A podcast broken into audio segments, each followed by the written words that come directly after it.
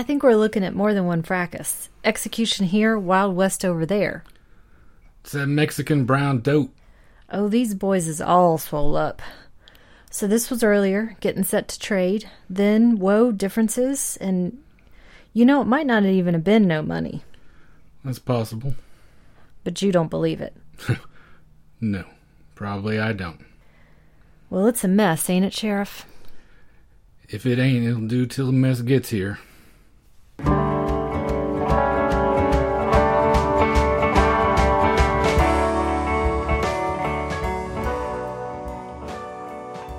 Welcome to the Magic Lantern Podcast, an ongoing informal discussion of the films we love and the things we love about them.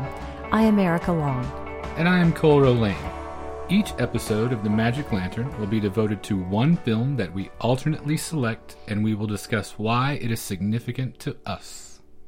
We've arrived at episode 8, which is Cole's choice. So, what do we have today? Episode 8 is going to be about No Country for Old Men from 2007, directed by Joel and Ethan Coen.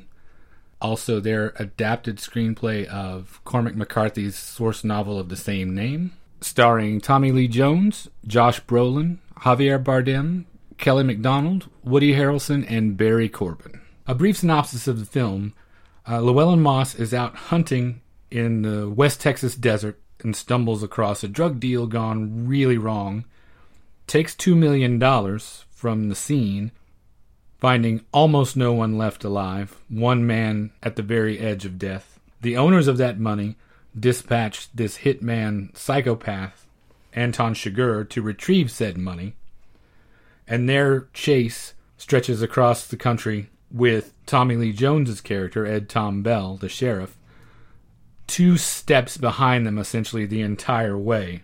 That is what ostensibly the film is about. That's wrong. and we'll, I'll explain why by the time we get to the end of all this. Okay. So, why did you choose No Country for Old Men? Because it's a really personal film for me, almost exclusively because of my own father. I really connect this film to my dad. You and I were out for a walk a couple of weeks ago, and this was just before my birthday at the end of October. And I just turned 45, and we were talking about my dad at my age, and I just mm-hmm. started thinking about that while we were out for our walk. And by the time we had finished that over the course of that hour, I had basically written this entire episode in my head. And I think I remember afterwards realizing, wow, you've been silent for about 45 minutes at this point. Yeah. So, the wheels were really turning. Yeah, through. this one really is. This is an extremely personal film for me for that specific reason. To paraphrase another Coen Brothers film, mm-hmm. well, to quote directly, Okay. I come from a long line of frontiersmen and outdoor types, It's true. which is not exactly true. It's more like I come from a long line of taciturn Okies who put a great deal of stock in the idea that you don't have to be talking all the goddamn time. It's true. I've seen the photos and it, it really comes through. Yeah, we live very much by that whole you ain't hurt. Rub some dirt in it. Yeah. Walk it off. The only thing that crying about it does is make a lot of noise and give you a headache. Yeah, these type of men are men I've known my entire life. But I know that isn't your culture exactly. You didn't grow up here. You grew up in Virginia and Idaho. Yes. So it's a little bit different from hardy plain folk. It is. They're they're hardy folk, but mountainous or lush rolling hills and mountains. And I think of my folk as, as definitely taciturn is not the word that I would ever put with them. Verbose would be the opposite of that. Again, I've also met them. Yeah, so, you couldn't attest to that. I agree.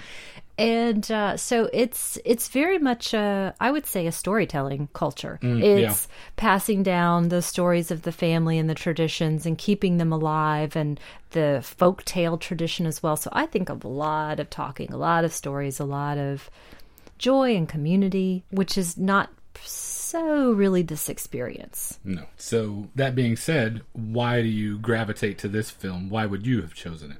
You know, I think it has to be about, it has to come down to the quality of the Coen brothers, I think, more than anything. I'm a huge fan of the Coen brothers and have been from uh, the very start. The first thing I saw was Raising Arizona, uh, which was a great kickoff. And I went back and saw Blood Simple after that. Right. But I've pretty much seen everything that they've done at the time that it has come out, or very shortly after. So, for example, with this film, I didn't see it in the theater, uh, which I That's regret. bad. Yeah, it looks fantastic. It does, and it the the sound design I think in particular is very well suited to the large format theatrical experience. Mm-hmm. So I'm I'm delighted that I saw it. Period, but I do wish I had seen it in the theater. Well, I did see it in the theater. I saw it in that stretch of time at the end of 2007 where I saw this and There Will Be Blood essentially back to back. And for me, that entire latter half of that year, and probably, in fact, the first half of the next year, was nothing but this dry West Texas existential loop where I either saw these films in the theater multiple times mm-hmm. or got them on home video and then basically had them on a television somewhere in my house playing nonstop. Yes. So even though this is not my experience and this is not my landscape, I think what I respond to in part of the Coen brothers' entire body of work is that they tell amazing stories of amazing people wherever they are and they capture that sense of place. Mm-hmm. So I think it's very easy to fall into that atmosphere. Oh, without a doubt. It's that sense of place and that sort of grim straightforwardness that has made this my favorite of all theirs. It was a sort of 180 degree switch for me. Prior to that, my favorite was Barton Fink, Okay. I would say, which is in tone and sense of humor and all of those other things far different from this. Much more verbose, like you were, Yes. were saying. With all its pretensions and conceits, it's just the polar opposite of this movie It is. essentially. The thing I like best about this is that there's no more fooling around. There's no more tongue in cheek. There's no more cleverly letting themselves off the hook. They are just telling this hard bitten story Yes. with no unnecessary flourishes or winks to the audience. There is humor in it still, mm-hmm. There is. but there is no more of And that. there are those touches. There are those specific Coen brothers touches of character driven scenes. Oh, any of interaction with a oddities. Mm-hmm. clerk and that sort of thing. Yeah, it's all Any, those any administrative detail. Right. That's all still just as Coen as any of those other films. Now, you mentioned lean, hard bitten story. Mm-hmm. So I, uh, full disclosure, have not read this book. Oh, it's good. Do you think that they have served the source material well with this adaptation? I think it's an improvement, in fact. There are two major differences. And before we get into this, I guess we should address for the people who are just listening for Great, the first time there's this entire anti spoiler culture on the internet where this show lives that I think is ridiculous. Except when the New York Times ruined the Great British Bake Off finalists for the current season. I was really pissed off at that. But we are not doing advanced screenings of No. new films. We are No. talking about established works. Right. And you cannot have a fruitful, thorough discussion of those works without going into what would be considered spoiler mm-hmm. details. I even hate the word. I think it's for sissies. Quit your crying. So if you listen to our show, just be forewarned that we are always going to talk about everything in pretty explicit mm-hmm. detail. Great. Okay. So the film diverges from the book in two significant aspects. One, it is much more Sheriff Ed Tom Bell's story, which is Tommy Lee Jones's character in mm-hmm. this film. Every chapter opens with his narration, Whereas in the film, we get a couple of moments of that. right? And in the film, it seems like it's much more about Llewellyn Moss, Josh Brolin's It character, is. for the first four fifths, even. And well, there's really a generosity for every character to give true. perspective. So That's true. At least the triumvirate of the mm-hmm. of the main characters. The third one being Anton Chigurh, the assassin played by Javier Bardem. Right. So there's that. It, in the book, it's much more clearly Bell's story. okay, And the other significant thing, in terms of the theme, in the book, Carla Jean, Llewellyn's wife, Kelly McDonald. she in the film refuses to participate in Anton Chigurh's game of chance, Yes. determining her fate. Yes, yes. in the book, she calls that coin.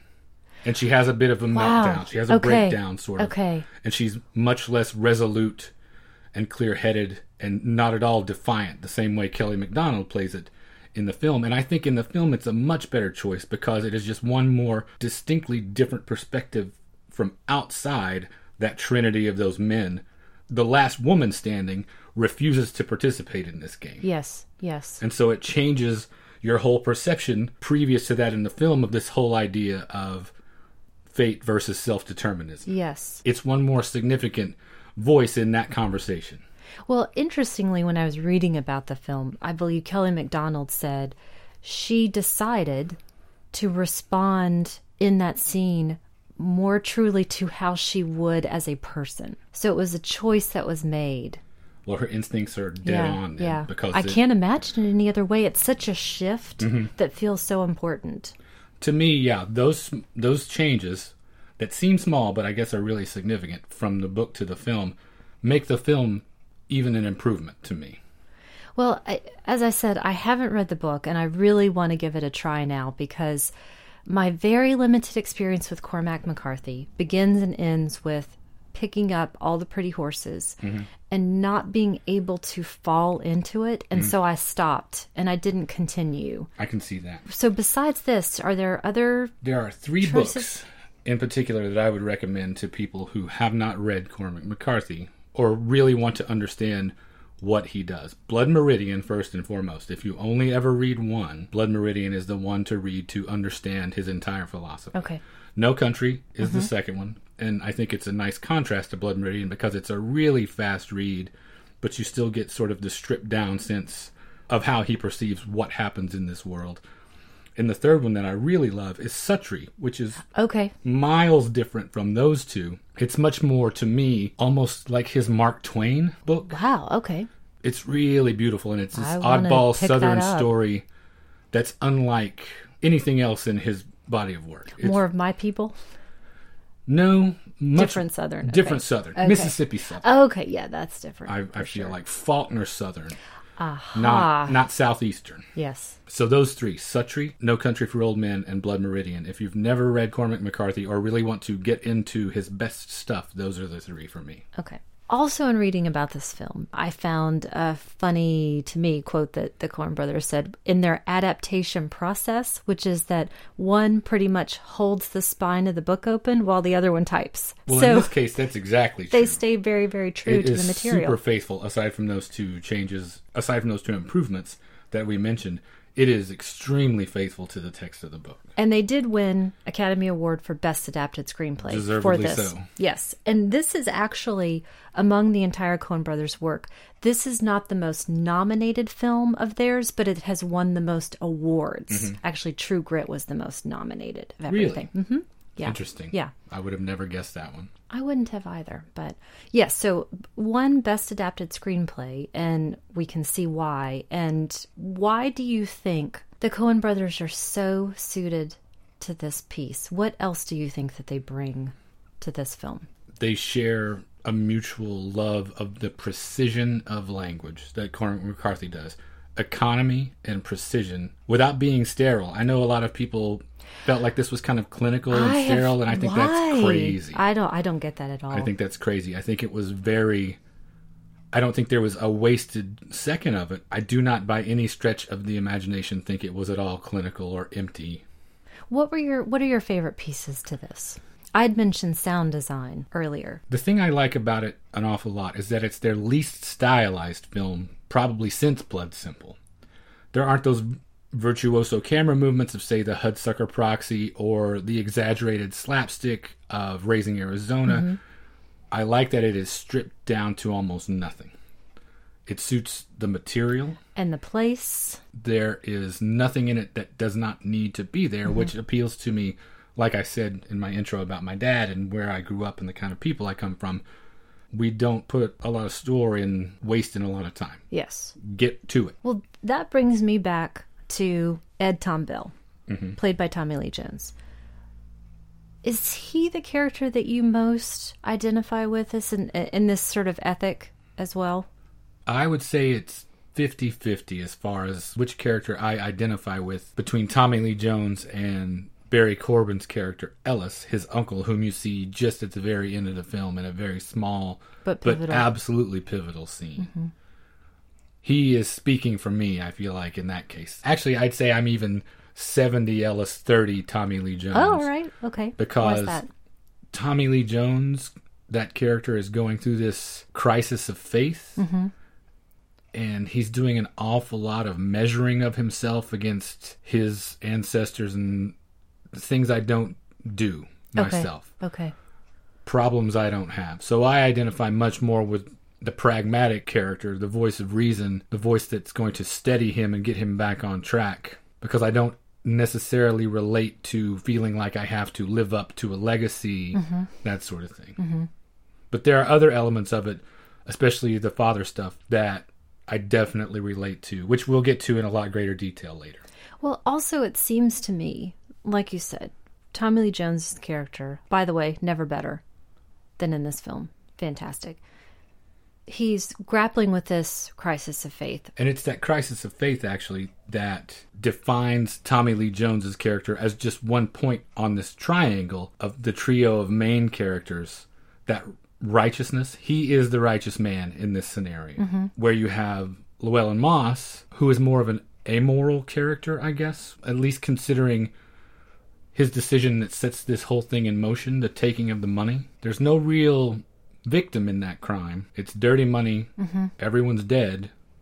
So he is He's- not crossing anyone. He is not, Well, except that we learn that there are larger power players, but all criminals. all criminals, absolutely. And then you have the third point on the triangle, Chigurh, who is chaotic evil, mm-hmm. who is an element of disorder, or at least it's presented as such. I have an argument that he's not exactly the supernatural force that a lot of people read him to be. Well, I think Kelly McDonald's choice That's one makes thing. it, yeah, But even before that, he has a very basic human agenda, which is outlined from the very beginning. He is going after that money for himself. yes. and that's his basic and human and unsupernatural, unboogeyman as it gets. He's looking for a payday. And at every other point, simply to survive.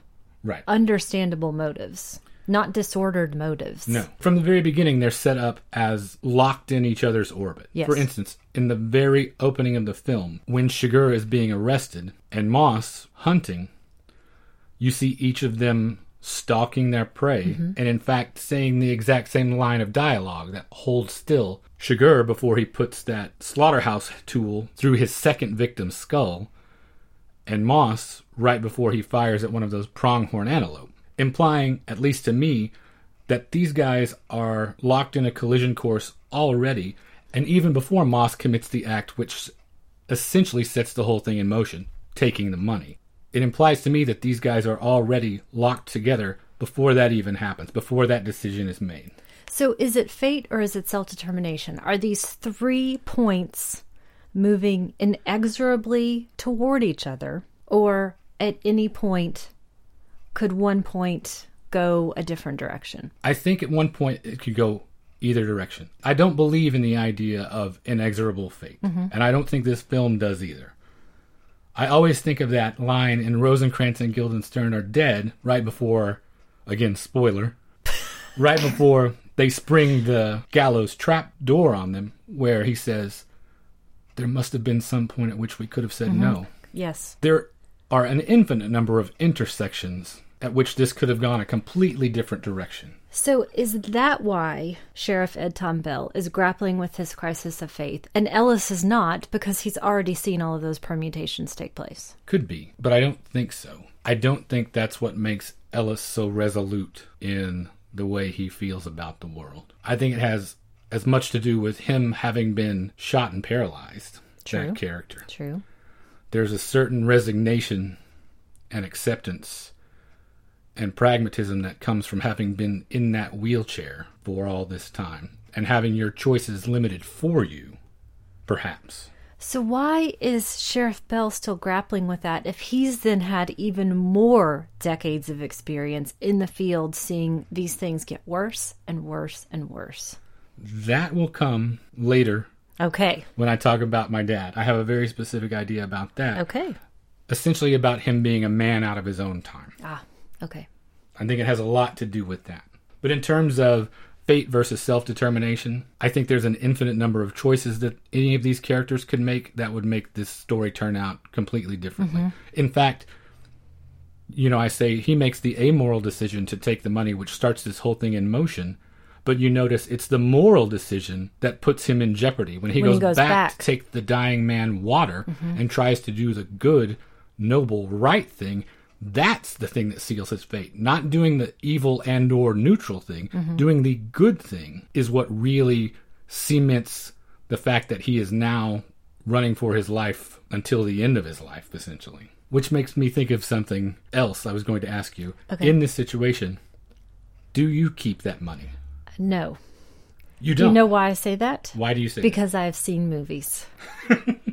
and I know what happens. But you also know how to avoid those. You only get the free pass if the soundtrack is playing happy, upbeat music. You don't get it when you hear silence and West Texas storms coming in. You've got to look around and know this is you've you've seen six people dead, bloated bodies, including the dead dog, and you think I'm going to I'm going to make it out of this no problem? No. But what if you have a sweet mix on your own CD player Hmm. blaring? What if you provide your own soundtrack? Is that an exception to that rule? Uh, really, Llewellyn Moss is a pretty capable guy. Oh yeah, all Okay. three of these men are wily and resourceful men. Yes. Nobody in this is stupid. I don't know that I am as capable as Llewellyn Moss if I were to be set down in this situation. I don't know where I would go. My mom would probably text somebody that it happened or use her one time on Facebook a year to put a picture of me or so I don't know. Something Why would in the world would you tell your mother? She would find out somehow. See, that would be my first my first mistake. I'd call my mom. I, I yeah, I, I don't take the money. I don't take the money. Maybe I call you. No, no, no. No phones. No phones. I come home and I tell you what I've seen and then I just leave it in your hands. I will about that? definitely take that money. You're gonna take that money? and you need to be prepared to do what we need to do and go where we need to go as soon as I say. I have some appropriate luggage I think I could get moving. Can, are you actually telling me that you would be able to leave behind our extensive film collection of 4,600 titles? Two million dollars buys a lot of DVDs. Okay, now we're talking two million in 1980 1980, dollars. right. So now, would you still do it for two million dollars if it were right now? Yes, I certainly would take that money. Okay. And I would do a lot of things that I have learned from movies to prevent anyone from figuring out who I was, Okay. where it went. Yeah, immediately that transponder goes. Immediately Oh the yeah, luggage come on. immediately the luggage that it's in goes. It is transferred to my own Yeah. personal carrying Yeah. device Yeah. after I've gone through it to remove any sort of tracking. Yeah. Yeah, I take that money. Okay. I'll just. Uh, should I just go ahead and get the baby's first acid burner fingerprint burner offset? I take that I take that money because I believe wholeheartedly in what the film says. We are not masters of our own fate. No matter how much we think so. We can do as many things right to make the odds as much in our favor as they can possibly be, but there are 7.3 billion variables just in the form of the other human beings on the Yes. planet that could make that go awry. You know, I think about one of the first pieces of spoken dialogue, the deputy who is shortly about to be killed, who says, I got it under control. Mm, Exactly. Nope. Sure don't. Even for much smaller stakes. Yesterday, as an example, did your day go exactly how you planned it to go? No, it did not. Which Right. is why I don't take the money. My argument is that either way, those things are going to go however they're going to go. So why not do it with $2 million? I, I just don't want to end up on the floor of the dirty motel carpet. I just always see that stuff going down that road. How how many DB Coopers are out there? I don't know that I'd pick him as the best example. As my guess is, his skeleton is embedded about 18 inches down in the mud of a creek somewhere Ah, with his okay. parachute still strapped to his back. Okay. and they just haven't come across it yet. One day, some industrious Boy Scout troop is going to turn that up. But no, I think I take it. Okay. Because, again, simply put, you are a fool if you think you're in complete control of everything. And that applies equally to stepping off the curb in front of a bus as much as it does to making sure no one finds out you took this $2 million. You're rolling the dice either way. Mm-hmm. So roll for the big money. Well, with the exception of those those decisions, for example, not to he doesn't find the transponder quickly enough, doesn't get rid of it quickly enough. He's trying to do all of these things to stay a step ahead, and it still doesn't work. Is that because there are just too many other players involved that are out to get him besides just Chigurh, who's There's only one that is important, and it's Chigurh. It's bad luck if you have that person that is just a hair more lucky, wily, and determined than you are. and, has the transponder receiver. That helps.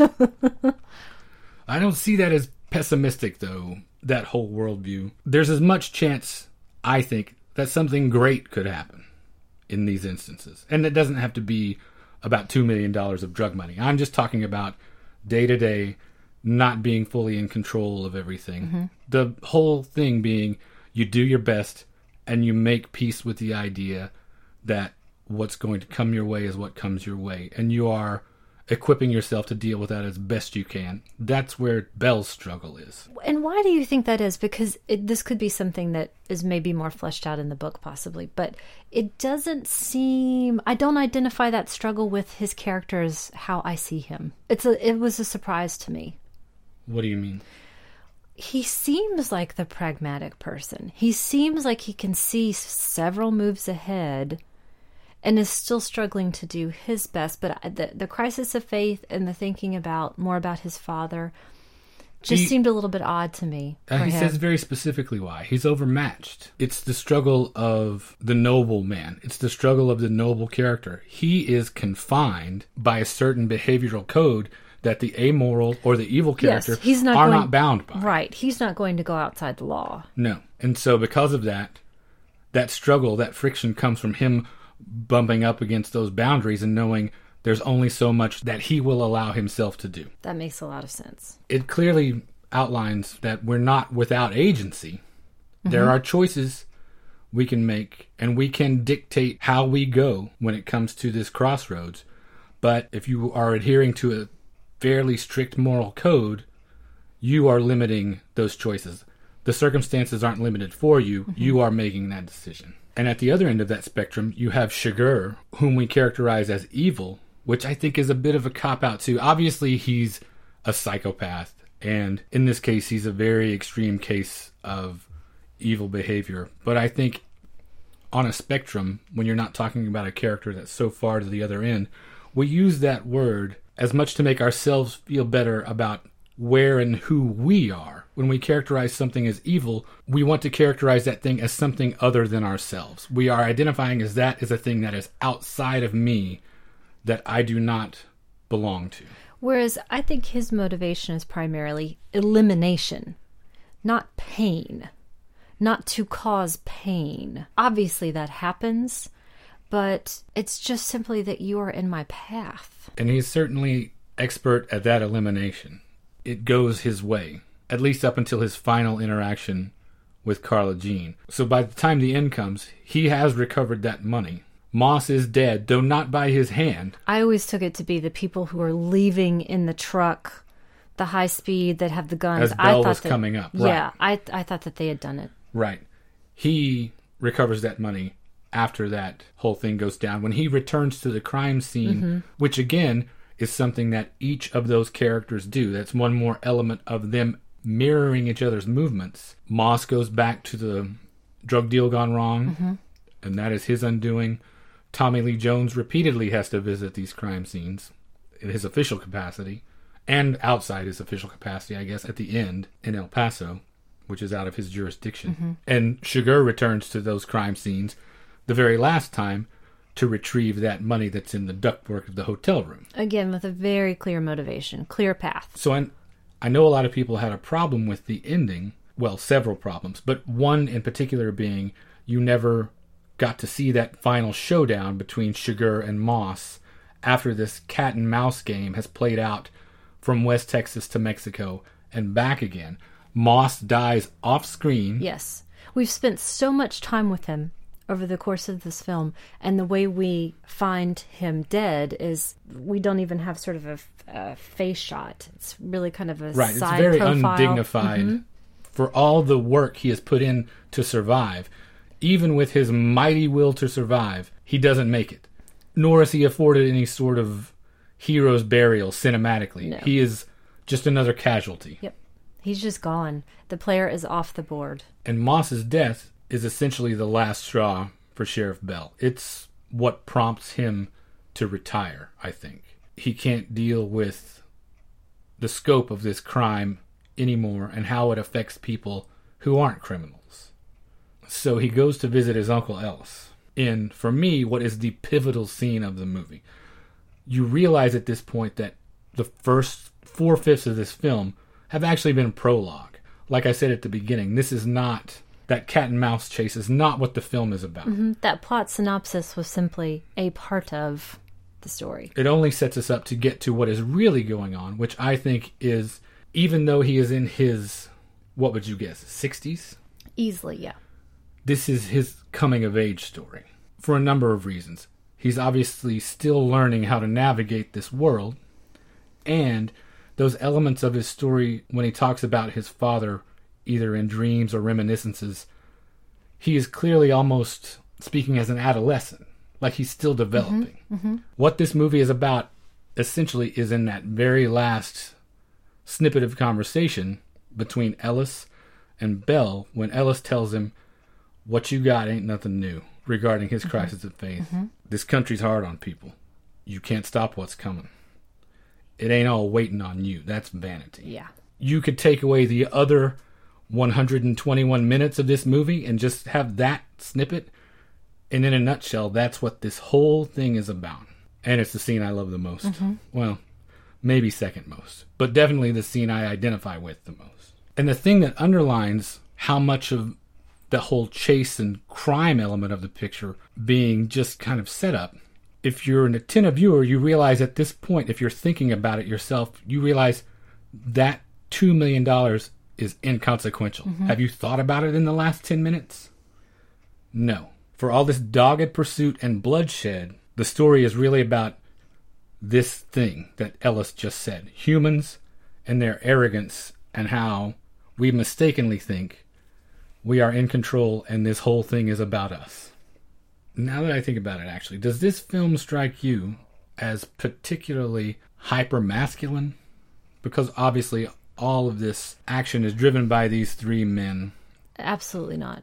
No. What makes No. you say that? Well, maybe because that's number one, that's not in my nature to necessarily Right. ascribe that to films. It's not the first thing I think about.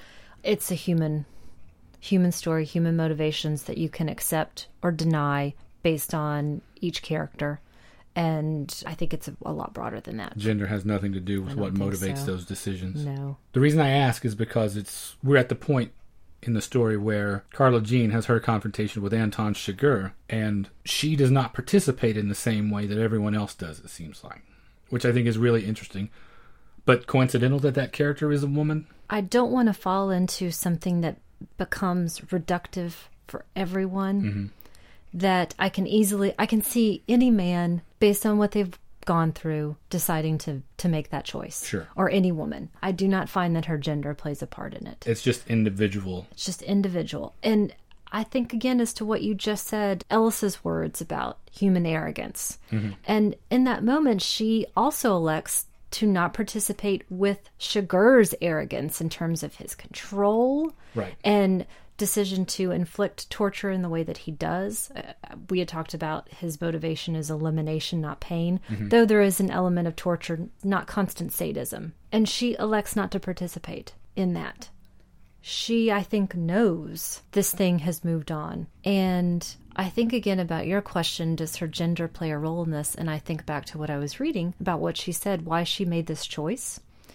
And she thought back to everything that she had lost in this film. She's lost her husband, she's lost her home, she's now lost her mother. Mm-hmm. And so she's got nothing left at that point. So why play this man's game? It's that acceptance, that sense of resignation. Mm-hmm. I like the effect that her choice has on everything that follows. I like the fact that her refusal to participate with him, according to his rules, further illustrates that he is just one more human point on that triangle. Mm-hmm. He is he is operating at the same level as everyone else. He has no advantage, no disadvantage, because immediately following that, as he is leaving the scene of that crime, is when he is blindsided by another car. Even though as the green light that he drove through demonstrates, he is working according to what he thinks are the rules of that mm-hmm. situation. Her refusal to participate, it feels like to me, at least symbolically, sets him off on a new tangent that demonstrates that he is not in control either, that he is just as much subject to the whims of random chance as any of the rest of us. Yes. And he gets away. Did you just yes and? I did. Yes, and.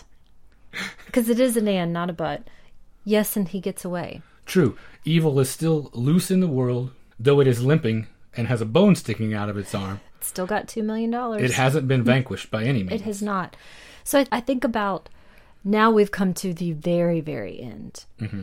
And what these additional psychic tolls have taken on Sheriff Bell again. He's already made the decision to resign. He didn't save Carla Jean. No, He hasn't vanquished Chigurh. no, and you never will. Nope. Those forces will go on. Good and evil alike, and everything in between, will continue in perpetuity no matter what you do.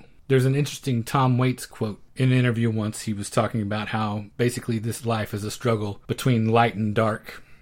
And it seems like most of the time the dark side has one more spear. I don't know that that ratio is exactly right, but I always think of it in these cases when it seems like someone has gotten away with this crime despite our mm-hmm. best efforts. That's kind of the position that Bell is in right now. So he's just hanging up his spear altogether. Mm-hmm. Which gets us to the very end. After Bell has retired and he's sitting at the breakfast table with his wife and he begins to tell her about a couple of dreams he had the previous night. This is the scene that both resonates with me the most and also I think infuriated the largest section of the movie going audience that Who need to have everything wrapped up in a. right Oh, have everything explained to them and have no imagination mm-hmm. whatsoever or just couldn't relate for whatever reason I guess I I pity them in that regard but it means the most to me Well, he's, he's talking about seeing his father. And akin to our conversation, when Ed Tom talks about his father, he realizes his father was long dead at the age that he is now. Mm-hmm. His father never reached mature adulthood right or advanced middle age. And how fascinating to see these experiences that he's now lived through, all of these things that he's seen, and that never ending cycle of good and evil. And this is one of the things that our conversation that spurred this choice for me that we had a couple of weeks ago made me think of about my father, who is alive still, who mm-hmm. has seen all of these things and lived through all of these times. My father and I obviously have never seen the extreme circumstances that he and his father went through as law enforcement officers. But there's a lot that he describes in that sequence where he's talking about these dreams that makes me think an awful lot about my dad. He has two dreams. The first one doesn't necessarily apply so much. The one where he's in town and his father gives him some money and he absentmindedly lost it, it seems like. And I think that's just one more instance of him feeling like he comes up short when he measures himself against his mm-hmm. forebears. Mm-hmm. But the second one resonates with me more than maybe any scene I've heard in which someone discusses their father in cinema, where he talks about they're riding together in the evening on horseback out in the mountains, and his father is carrying fire in a horn the way they used to in the old times. And his father rides out ahead of him to make a fire out there somewhere in all that dark and all that cold. That's the much more important dream of those two to me. The notion of his father forging a path, not necessarily for him to follow exactly, but going out there and making a place where, when all is said and done, they can sit down and lay down their burdens together and it's safe. And he is, his father has done all this toil, all this work in an effort to not only do his best, but to protect his son and do his best for his son. And I feel so much like that's what my dad has done for me, even though we don't have to talk about it a lot, and we don't necessarily, but innately, I feel very specifically like that. My whole life and his whole life up to now, in some way or another, just by his quiet demonstration of any number of things. Just examples of his that I still think about and follow, even something as simple and small as listen first, talk second which is very much how these men live their lives. I relate wholeheartedly to what he is describing in this dream. I know for some people they interpret that fire as enlightenment or knowledge or what do you what does that fire symbolize to you when you watch it? Well, I actually want to talk about the first dream. Okay. A little bit. Okay, let's back up. So I'm going to say again, I have not read the book, mm-hmm. nor have I read in its entirety the poem that the title of the book is taken from. But I've read a few things and I've just sort of been thinking about it a lot since I saw the film. Now, when I first saw the movie, I didn't know any of this other backstory. I simply took the title as this country is people dying young through these terrible, terrible choices. Okay. Before their time. So this is not a place where you're going to get old. Gotcha. Okay, that's how I first took it. Now, in reading through the poem and reading through some other materials, the poem really suggests this is no country for old men because the wisdom is not kept in the younger generation. The younger generation is there for frivolity and fun, and they lose the wisdom of the ages. And so I think again about that first dream and losing the money. I think that it's sort of suggesting to me what the poem is saying that the young forget the lessons of the old. But he then is, and he, it's told in a regretful tone. And then he comes back to the second dream where he's very much trying to absorb everything that his father has taught him or implied or tried to live. Right. Do you know how much I like it that I can talk about these things with you and you make me think of something that didn't occur to yeah, me before? Right back at you. So that's a really interesting idea. I that never occurred to me. It, it didn't occur to me. You know what? And I want to say something that this is why I enjoy reading about film and talking about film because you can find these other perspectives. Mm-hmm. So I, I had I had one reading of the title, and this has made me think about so many more things, and made me want to follow those rabbit trails of, well, what does the poem say, and what does somebody else think about this, and why would there be backlash, and and so on and so forth. So explore, read, and explore. I wholeheartedly agree. So I didn't answer your question. What do I think the fire in the horn is? So right. I, I guess I come back to it's that thing from the past that is valuable to hold on to. And if nothing else, it's warmth and survival. Yeah, it's completely different for me because I cannot my my dad and this sequence are inextricably linked. Let me also say, and, and you know me, I tend to be quite literal mm-hmm. as well. And so I take it at face value of this thing that worked in the past. Why would you need to do it differently now? Necessarily. So that's that's the first thing that comes to mind. You need to do it differently now, I guess, because everyone else is not moving at that speed. The man out of time, like we were talking which about. Which is yeah, which is exactly where I was going to go. I think my father and I both feel like we don't necessarily belong in the time we were born in. Not in some sort of stodgy Luddite way. I mean, we obviously embrace the technical advances, and I love the things that are available to me now for living here, but I mean that more like we're just sort of cut loose from anything that ties us to one era or another. We're sort of in between. He grew up in southwest Oklahoma in country very similar to this in a big family. And I think that he was the odd one out in his family as well. In that I think he was smarter than all the rest of them. He was different from his brothers and sisters and from the friends he grew up with. He was the one that was thinking about ideas that the rest of them weren't necessarily ready to think about or would have been interested in, and so he kept a lot of that to himself, I'm pretty sure, and just dealt with it in his own head. That sort of thing is, I guess, is what I mean by being not necessarily of your time and place. Mm-hmm.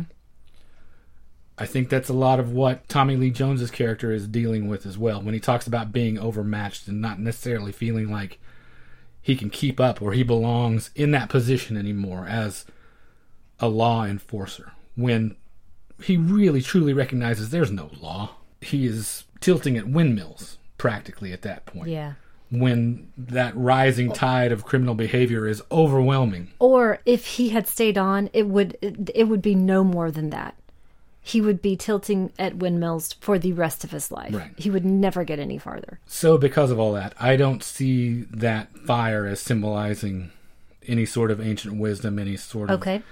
Necessarily any sort of thing that is to be passed from one generation to the next. I see that much more as the tool that's going to make the place for us to sit and be quiet, secure in the knowledge that we have done our best. It's the end of the line, essentially. Yes. Yeah. Speaking of the title and the end of the line, one of the things that I thought about the title was that it was a little bit ironic as applied to the film because the film is not a film for young men. It doesn't feel like. Unless you've lived a certain amount of time, you're just not going to understand everything that is going on with these characters. You won't fully appreciate it. I would have likely bristled at that idea 20 years ago if you tried to tell me that I'm not going to catch it, I'm not equipped. I would have insisted probably that I was in some way or another, which would have been further evidence that I was not ready. Because I would have pushed back against that idea so hard. It would have just been further evidence of that relative immaturity. Well, there's the, again going back to the deputy, the very first of the film, young man who was killed immediately, and the young man whom he works with, Garrett Dillahunt, who embodies that sense of immaturity. Even though, if you look at it, you would think the times are changing so rapidly at this point. You didn't see drug killings on this scale before that, that you start to see happening in the 80s and beyond. So you would think no one would be equipped to be able to to deal with it. They hadn't seen anything like it before. It's just such a chain, such a sea change happening. So good will always be two steps behind mm. evil because evil is more enterprising. Evil is action always gonna and find good a is new reaction. tool. Well, that's the jolly note to end on. Have I painted us in a corner of that? on that note, what movie recommendation do you make that we can just sit in a dark room and watch and shelter ourselves from the outside world with? My recommendation is not going to do that. It's going to uh, make you realize the reinforcement of these ideas, which is uh, grim reality. And that is Then 19 wait, wait, wait, wait. How does that not do what I just said? Well, sh- we're not no one sheltered Oh, in this Okay. film that I'm going to get to, which is 1967's Point Blank ooh, by John Boorman. that is good. I, I guess I have to go back to my literal nature. The first thing I thought of was another hitman and another relentless pursuit mm. of retribution in this case. And it's starring Lee Marvin and Angie Dickinson. That's a great choice. Thank you. I would not have thought of that. You're welcome, world. I also went literal, I guess. For my choice, my recommendation is Lone Star, John Oh, Sayles' film fantastic. from 1996. Love it. It's another story of a sheriff in a Texas border town dealing with issues of homicide and legacy. Chris Cooper's in it. Kris Kristofferson is in it. Matthew McConaughey's in it. Elizabeth Pena. It even has a Coen connection because Frances McDormand is in it. Mm-hmm. The co- the connection for me to this, besides the fact that I love it, is that it was spoiled for me before I saw it. That's what you get for reading. Yeah, yeah. For reading anything in advance, I guess. I went to see this in the Paramount Theater a couple of summers ago, maybe five summers ago now, I guess. It's been a while. The Paramount Theater Here in, Austin, Texas. in downtown Austin is a beautiful Depression era true movie palace. And they do a summer film series every year. And one year they screened this, and they have these delightful elderly ushers who come back every year. They've been doing it forever. who sat directly behind me And fortunately, I'd seen the movie already. But for everyone else in the theater that hadn't, at one point, one of these gentlemen, who probably couldn't hear very well based upon the volume he said this, pointed out the secret, the twist, Yeah. the pivotal relationship between two of the characters as loud as he could about 30 minutes before it was revealed on screen. Oh, jeez. So, spoilers are everywhere. And in keeping with the theme of this film, there's nothing you can do to protect yourself. You just do your best. Walk around with earmuffs on all the time. Go to see things five minutes before they're released to the public. So get a, I don't know, press card. Does that still exist? And uh, Tuck it in your fedora. Yep. Yep. And push past everybody, throw your elbows back, or become a mogul so you can screen all of this stuff yourself before all the rest of us plebes get to see it. How about that? Which brings us to the end of another episode. So if you'd like to get in touch with us, you can reach us via email at magiclanternpodcast at gmail. We're on Facebook. If you just search Magic Lantern Podcast, we're easy to find. We are on Twitter at lantern underscore cast. Our show is available on iTunes and Stitcher Radio. If you have time and you listen on those platforms, we'd certainly appreciate it if you could leave us a rating or review. We got a couple of really thoughtful reviews this week, and we certainly appreciate everyone who took the time to do that. And if you would like to check out supplemental material to the show, show notes, links, the other things that we post in addition to just the audio of the show, you can go to magiclanternpodcast.com. And thank you for listening to the Magic Lantern Podcast.